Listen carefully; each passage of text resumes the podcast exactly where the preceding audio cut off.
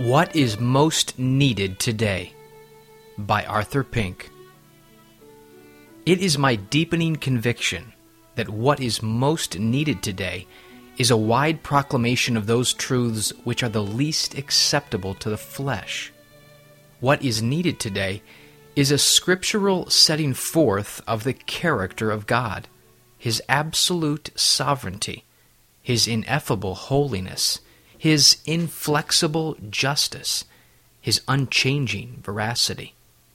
What is needed today is a scriptural setting forth of the condition of the natural man, his total depravity, his spiritual insensibility, his inveterate hostility to God, the fact that he is condemned already, and that the wrath of a sin hating God is even now abiding upon him.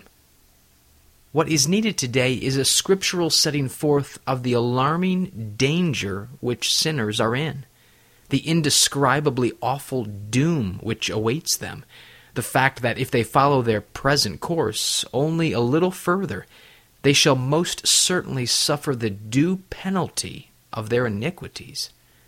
What is needed today is a scriptural setting forth of the nature of that dreadful punishment which awaits the lost the awfulness of it, the hopelessness of it, the unendurableness of it, the endlessness of it.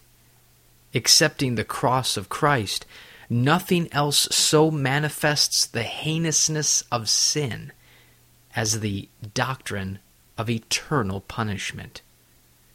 It is just because these truths have been withheld so much from public ministry to the saints that we now find so many backboneless, sentimental, lopsided Christians in our assemblies.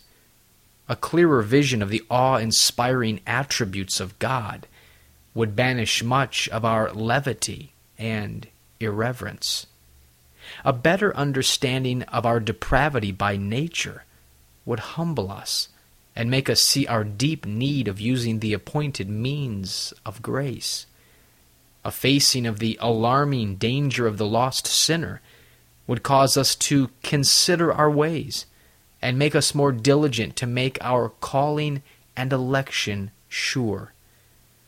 A realization of the unspeakable misery which awaits the lost, and which each of us has fully merited, would immeasurably deepen our gratitude and bring us to thank God more fervently that we have been snatched as brands from the burning and delivered from the wrath to come. It would also make us far more earnest in our prayers as we supplicate God on behalf of the unsaved.